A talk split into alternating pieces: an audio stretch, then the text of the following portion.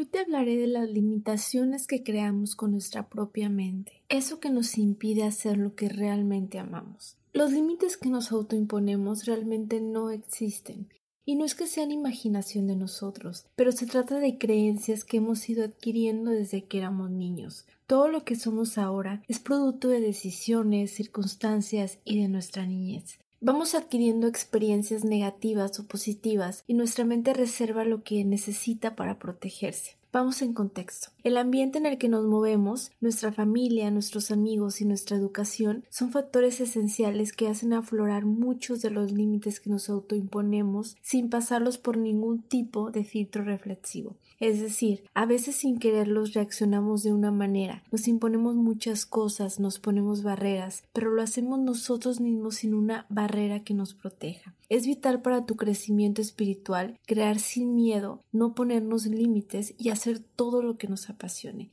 Imagínate que te guste mucho dibujar, pero no hacerlo por miedo a algo que te dijeron cuando eras niño. Perder el miedo a equivocarnos, diferenciar la culpa con los errores, aceptar que como seres humanos tenemos derecho a sentir y aprender, hacer las cosas que te apasionan, poner ilusión, amor y dedicación a nuestros sueños, quitar esos limitantes que te crea tu propia mente, programarnos a nuestra mente para bien o para mal eso es un trabajo de todos los días. Poco a poco es importante saber reconocer lo que te pertenece y lo que no te hace crecer. Hay deseos que por mucho que quieras son letales para tu corazón. Aprender a pedirle al universo lo que necesitas, lo que te hace bien y lo que te hará crecer. Pedirle al universo es tener tu energía colocada en algo más que un deseo, es sonar con el compás de tus deseos, es crear nuevos caminos para ti y los que te rodean. Todos queremos una vida plena, libre de dolor y llena de esperanza. Entonces, ¿por qué es tan difícil llegar a lograr esto? Debemos abrir los ojos, apostar cada instante de nuestro día para ser mejores, para ser más sin lastimar a nadie, para no permitir que nuestra alma se llene de avaricia,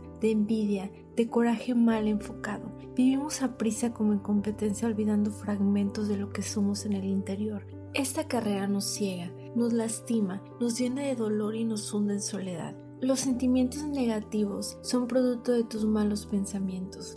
Esos se acumulan en tu mente como una botella de agua que gotea lentamente hasta llenarse y tirarse por doquier. Beber el agua, enseñarla, pero no ahogarse con ella. Sánate a ti mismo, tú tienes el poder, te conviertes en todo aquello que crees o no crees. Cambia tu chip, no importa cuántas veces te hayan roto el corazón, reconstrúyete. Aprender a estrenar tus emociones.